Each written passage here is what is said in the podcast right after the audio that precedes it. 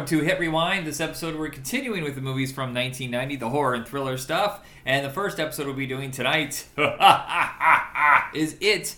And I don't know where that came from. And Misery. Two Stephen King double features. I don't know what the fuck that was, kids. I'm getting loopy and tired, I guess. How, how, how many Stephen King retrospectives have we done? I don't know, but well, during the '80s, it was a fucking phenomenon. We're kind of coming to the end here because so 1990 is like the the peak of like how much is being made into one in one year because he's part of Tales from the Dark Side, which we'll get to. Uh, Graveyard Shift. Um, we have you know these two, and it is the turning point because it was such a phenomenon on television, and not all of the productions that you know were done in the 80s were successful. In fact, very few of them were. And so I think what they saw was, well, why don't we take these huge books and instead of chopping them into little bits or whatever let's put more of the story on tv and, and we can reap more you know rewards because we have two or three nights. Or i think the, the stand in 1994 was i think four or five episodes. So that's the trend you're going to see. You're going to get a couple more like you're going to get sleepwalkers and uh, um, and stuff like that but it's going to get real light. Yeah and uh, it was split right? The young, the kids, and then the adults. Right, and and let's because we'll, we'll probably never get to it because it's too recent, but the comparison of the two its. And every single fucking time, I think they falter with the second part, but for different reasons. Um, mm-hmm.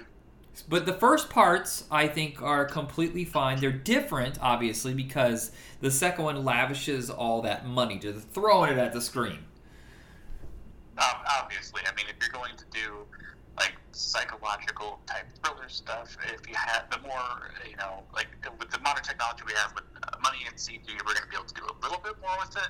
But I still think it's just not as good.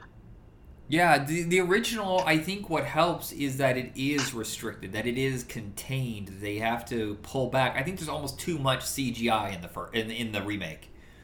Yeah, absolutely. And then not all of it works really well either. Is the problem. Um, I, I, think what I do like about the newer one, I will say, the newer part one, uh, is that uh, a lot of the creatures are more of a uh, internal manifestation of whatever the child's trauma is, and I think that's really cool to play it like that. But again, there's something more creepy to me. Like if we look at uh, uh, Bill Haskin, was that his name? Bill the Skarsgård. The, the, the big kid. Oh, oh, okay. I think we are talking about the guy who plays the the it. Oh no, no, Bill Skarsgård. No, uh, they're talking about the character's name. Anyway, um, the big kid. It, it was about his, his dead father, and it's something that's just more chilling uh, his father just standing on water talking to him, holding balloons, is so much more creepy than a decapitated man walking down a row of books or something at the library. I don't yeah. know. It was a little. It carried Easter eggs. I don't know what the hell that was about. It looked cool, but uh, it's just not creepy. I think the children performances are fine in the first one, but what I think I think the the remake does. I think is beef up their friendship. I truly believe that they're all friends by the end of that movie. I had a little trouble with the first one. Yeah, I'd agree with that too. But um, have you read the original script or the, the original script written by Cary Fukunaga? No, um, I have um, not. You, okay, find it if you can. It is like it is exceptional as an adaptation. Um, and I'm shocked that they decided to go with the, the version that they did. Huh. So I mean, isn't uh, who directed it? Isn't that Cary Fukunaga? No, he was supposed to write and direct, and then since they didn't like his script, he dropped out. Oh, okay, okay. Um, yeah, because I know the original was directed by Tommy Lee Wallace, and Tommy Lee Wallace was notorious for coming off of two big flops, sequels to classic horror films, and I'm, I'm glad they gave him another shot. But he had come off of Halloween three and Fright Night two, and you know he goes to TV with this, and I was, you know, I'm sure a lot of people were like on pins and needles, like, is this gonna work?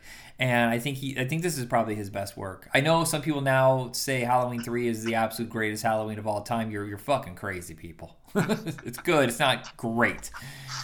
Yeah. Um. Yeah.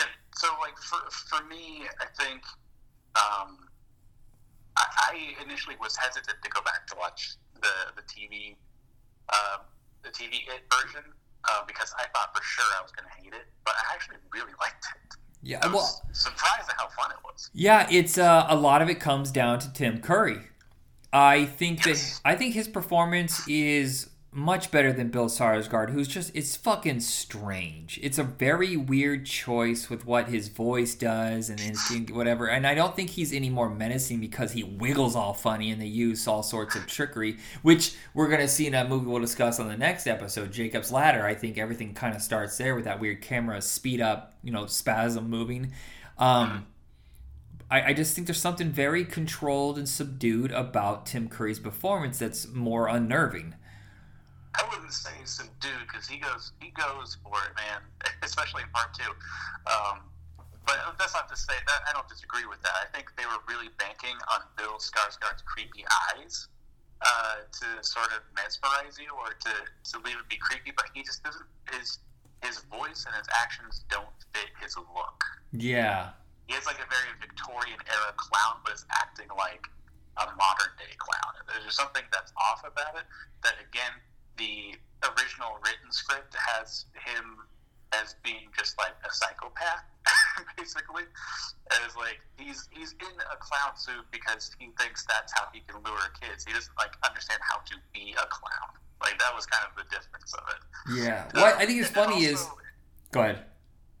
well, also the what the original uh, TV movie had was that it was more about how um, the clown Pennywise uh, sort of like controls people, and that's something that they kind of allude to in um, the newer one, but it's it's not really made clear exactly what's happening. Yeah, I just um I think where the both of them fall apart, like I said, is the second one, and I don't understand the acting choices in the adult section of the 1990 version.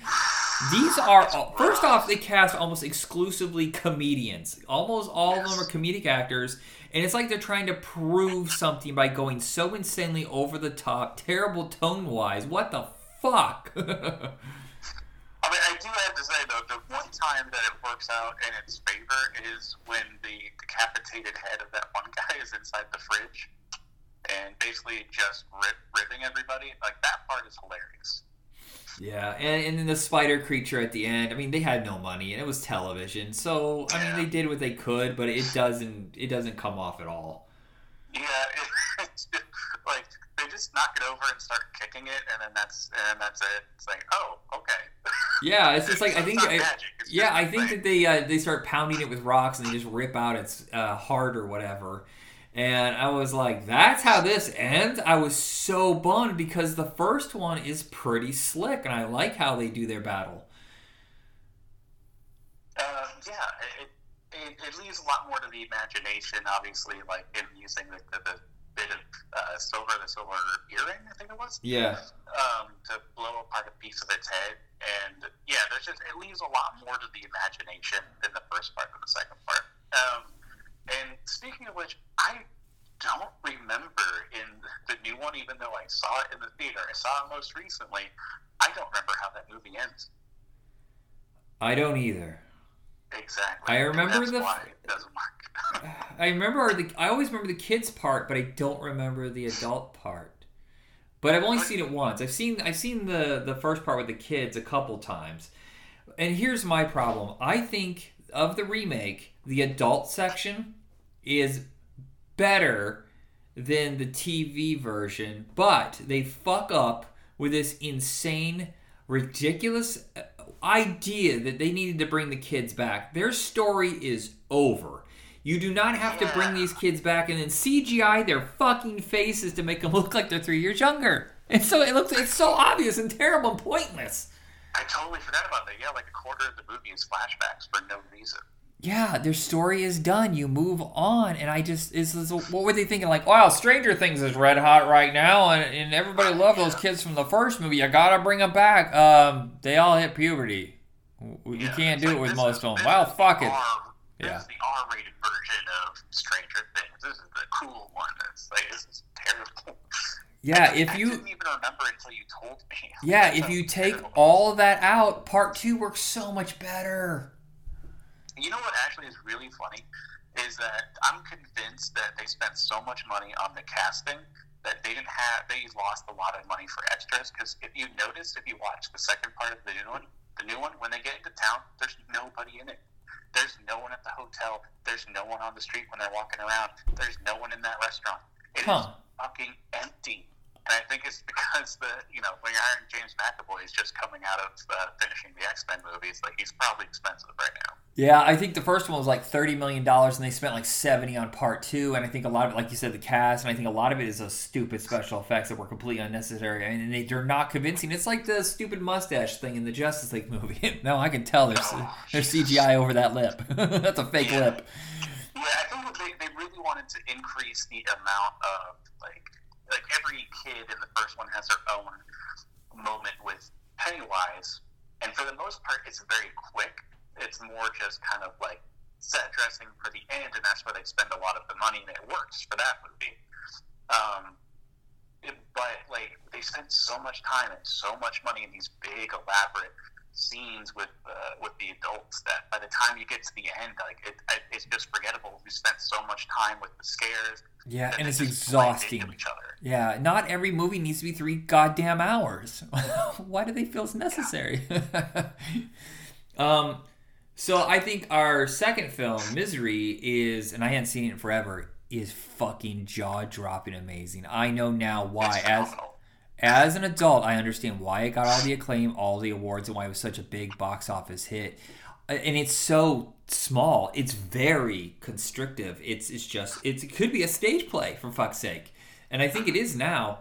Um, basically, just what five people in the whole cast. That's that's about it, and most of it's just focused on those two. Yeah, and ninety percent of it is one location. Yeah, and and I think while um, oh god, I can't remember her name. She plays Annie. Fuck, misery. Uh, da- da. okay, now I have to cheat and look. Why am I cannot remember this? This is embarrassing. Dolores, something. No, no, that's the sequel. Uh, Kathy Bates. Good lord, I'm embarrassed. Jesus, man. I know. I'm sorry. My brain's old. It's a rotten No, no, I'm vegetable. at myself. I thought I had Oh. it. Uh, Kathy Bates is the one who got all the attention because her performance is well. First off, she's basically out of nowhere. No one had ever seen her before this. I think she was a stage actress, and she gives this huge, fucking explosive performance. But I'm actually really impressed by James Caan and his very controlled, quiet performance and his desperation. There's a scene where, where, where he's all alone and he's going through the house and you know he's sweating to death and he's in a hurry whatever and then he hears her pulling into the driveway whatever in his panic and rush back to the bedroom to look like he was never out in the first place is one of the most amazing things i've ever seen on film Yeah, uh, again, doing a lot with a little is, and and also it just has this really good um, sort of hook to it of, um, you know, being trapped in with someone who is both your uh, your savior and your tormentor. Yeah. and having to walk that line of like trying not to panic. Saying and being very selective with your words you know not to upset her.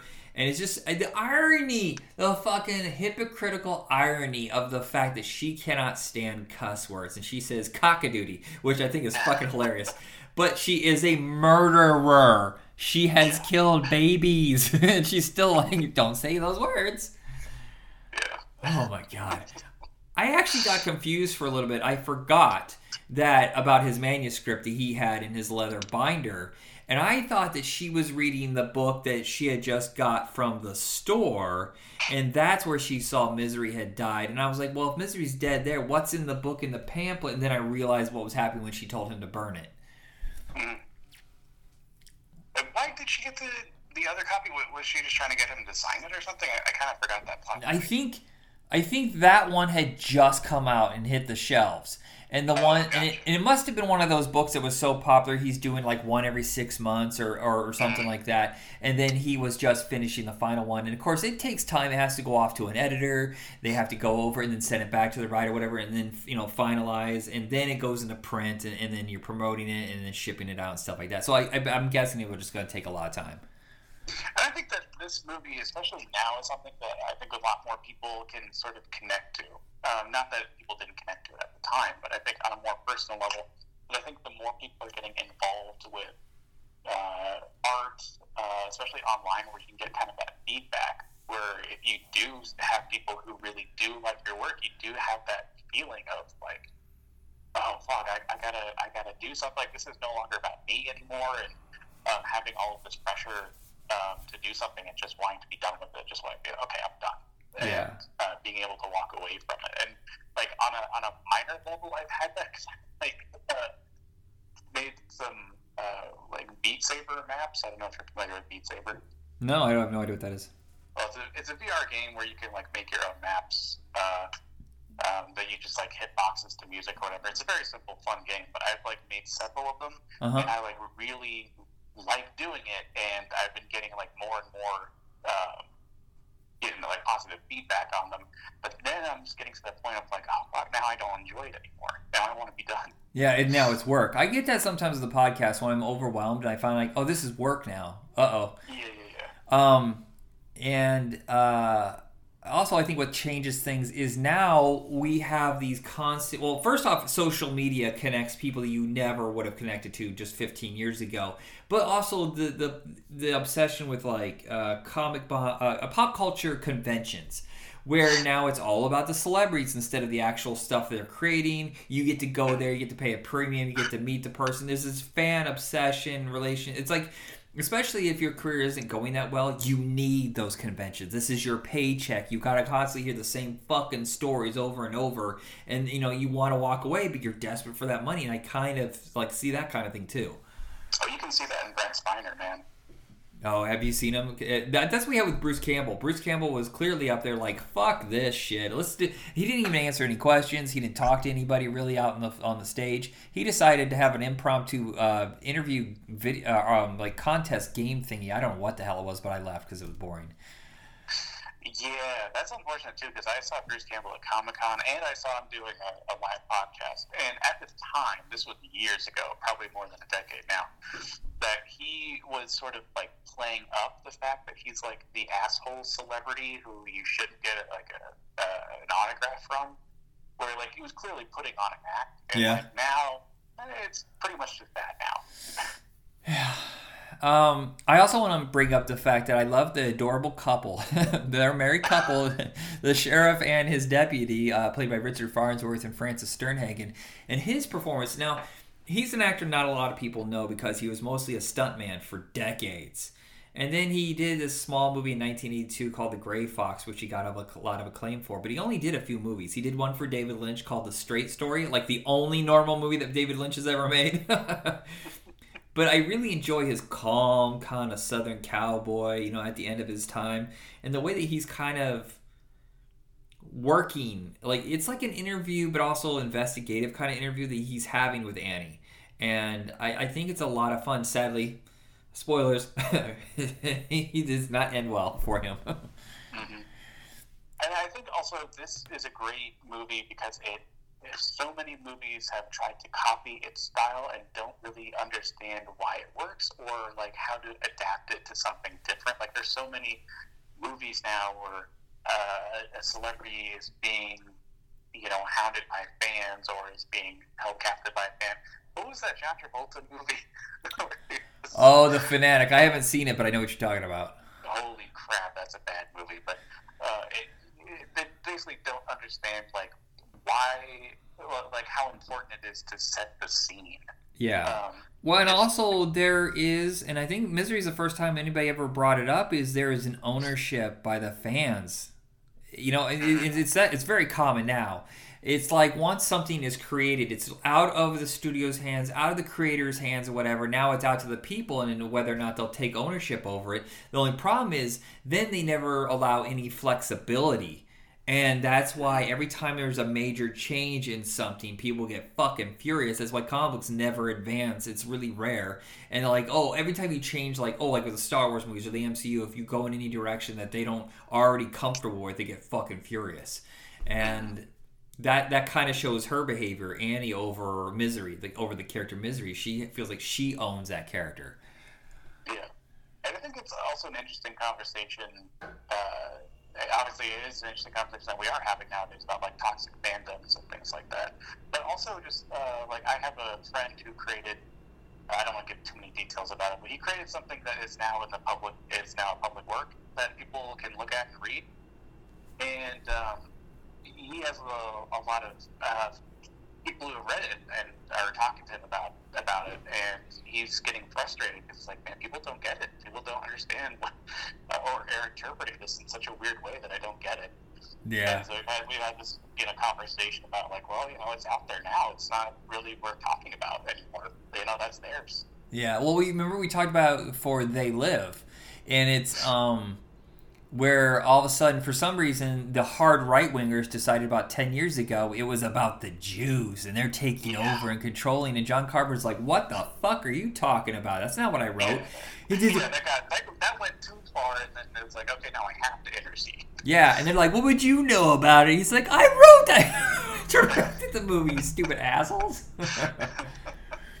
the um I think the one thing though in this movie that I remember more than anything else, and it made me fucking pull back and, and almost like screech, is when she snaps his goddamn foot. You see the first Oh, one yeah. just go flunk. That's yeah. That scene has been played so many times in so many places, um, and it's still terrifying. Like Yeah. the, the lead up and build up to that is so raw and creepy and just terrifying. And no matter how many times I've seen mm. it, no matter how many times I've heard that crack, it still gets me when I watch it. Yeah, when he's begging her, Annie, whatever you're thinking of doing, please don't do it. You know, just oof.